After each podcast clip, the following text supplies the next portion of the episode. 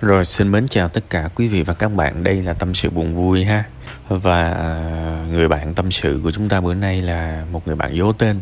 Đầu tiên thì tôi rất là chia sẻ với hoàn cảnh gia đình của bạn. À, Phần tâm sự của bạn ngắn lắm Đọc xíu là hết à Nhưng mà chứa đựng trong đó Trong đầu của tôi á, nó nó chạy cả một cái đoạn phim luôn á Về gia đình của bạn.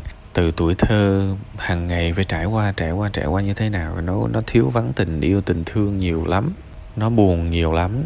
Và và tôi nhìn ra được những cái vết thương chưa bao giờ lành được trong trong tâm tâm lý của bạn, trong trong trong những người còn lại trong gia đình của bạn luôn. Và cái nguồn cơn của vết thương đó, tưởng đâu được quên lãng thì bây giờ quay trở lại. Nguồn cơn tự nhiên lại muốn quay trở lại và xuất hiện lù lù trước mặt mình. Thì đó thực sự là một cơn ác mộng. Tôi nghĩ là mẹ bạn và các con cũng đã có cái quyết định rồi và rõ ràng là đôi khi cuộc đời nó cũng cần những cái điều cứng rắn. À, mọi thử thách mọi cái bài test đã được trải qua rồi. Và gia đình này ổn với cái sự thiếu vắng này. Gia đình này ổn với cái sự thiếu vắng này. Không ai trông chờ một cái sự quay lại. Không ai nhớ thì nó nên như thế. Tôi xin lỗi khi tôi phải nói cái điều này. Nhưng mà mọi cái môi trường đó, mà nếu nó có một cái khả năng xuất hiện đau khổ tiếp á, đừng để nó xảy ra. Thật sự tôi tôi nghĩ đó là một nguyên tắc cuộc sống, một nguyên tắc cuộc sống. Chúng ta ở trên cuộc đời này nói về chứ nhanh lắm các bạn. Thời gian nó khủng khiếp lắm các bạn. Đôi khi tôi chớp mắt tôi nhìn thấy 10 năm trôi qua và tôi ngỡ ngàng. 10 năm và tôi cảm thấy thời gian nó nó đáng sợ các bạn. Trước đây chưa bao giờ tôi cảm thấy thời gian nó đáng sợ. Nhưng mà gần gần đây tôi nhìn tôi thấy thời gian rất đáng sợ.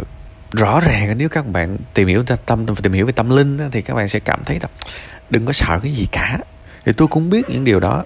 Nhưng mà thực chất nha đôi khi một cái điều gì đó nó xẹt qua nó làm mình ngỡ ngàng 10 năm. Nói như thế thì chúng ta biết cuộc đời này nó rất là ngắn ngủi. Tự nhiên đang thu cái chó nó sủa luôn. Thôi kệ bà nó nói tiếp ha. Ờ, cuộc đời này vô cùng ngắn ngủi các bạn.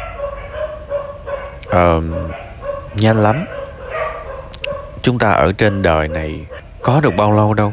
Mà chúng ta lúc nào cũng làm khổ nhau, làm buồn nhau, gieo những cái ân oán, gieo những cái đau khổ. Chi vậy? Chúng ta nhân danh cái gì? Chúng ta nhân danh gia đình à? Chúng ta nhân danh mối quan hệ à? Chúng ta nhân danh abc à? Nhưng mà kết quả của tất cả những cái sự nhân danh đó là cái gì? Là khổ, là đau, là buồn, là khóc thì không nên xuất hiện. Đó là quan điểm của tôi. Đừng nhân danh gì cả. Cuộc đời nói chuyện bằng kết quả, đúng không? Hãy xét cái kết quả cuối cùng. Đôi khi có những người hỏi tôi, có hai người, họ thương nhau, nhưng mà họ gặp nhau thì họ cãi nhau quá. Họ đội thương nhau lắm, cắn nhau đau ấy, mà thực chất toàn thấy cắn nhau không nghĩa thương khỉ đâu. Yêu nhau mà may may tao tao tao xử mày đại khái như vậy. Rồi qua mấy ngày sau lại nhớ nhau nhưng mà cứ gặp nhau làm tổn thương nhau làm khổ nhau dày vò nhau. Và và những người đó hỏi tôi là, là tụi em có nên cưới nhau không? Tụi em có nên cưới nhau không? Tôi mới nói là tôi lại hai ông bà tôi lại hai ông có nội. Hãy cứ như thế này thôi. Và hãy tu thân trước đi. Để cái giai đoạn mà hai người đến được với nhau á cho nhau những điều tốt đẹp nhất. Còn bây giờ như thế này đừng có vội tại vì hai người còn độc thân bây giờ lòi ra thêm hai ba đứa nhỏ nữa. Trời nó khổ trăm bề luôn. Làm ơn đừng cưới nhau. Làm ơn đừng cưới nhau. Hãy dọn dẹp tấm lòng trái tim mình. Hãy điềm tĩnh hơn, quản lý cảm xúc tốt hơn, tử tế hơn, yêu thương nhau tốt bụng hơn. Rồi cưới.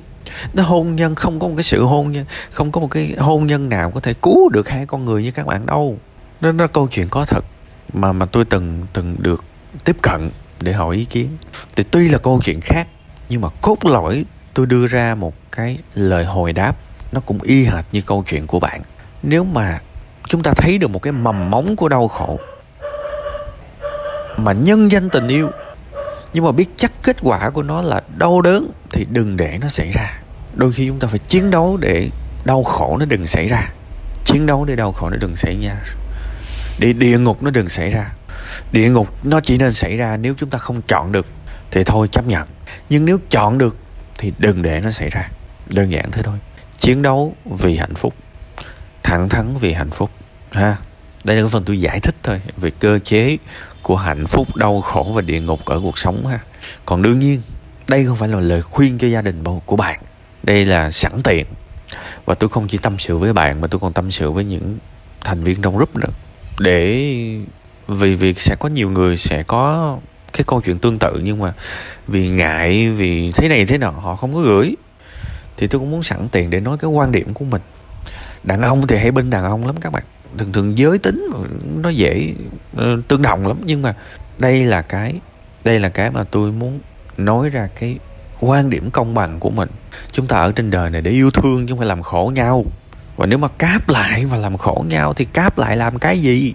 Để rút tỉa nhựa sống của nhau, để giày vò nhau, để ở bên nhau sống không bằng chết, để oán hận nhau, thì nhân danh cái gì gia đình ở đây, đúng không? Đó là quan điểm nha. Bài này tôi nói quan điểm, không phải một lời khuyên, ha. Và tôi hy vọng có thể để các bạn đọc được cái quan điểm của tôi trong những cái chuyện như thế này.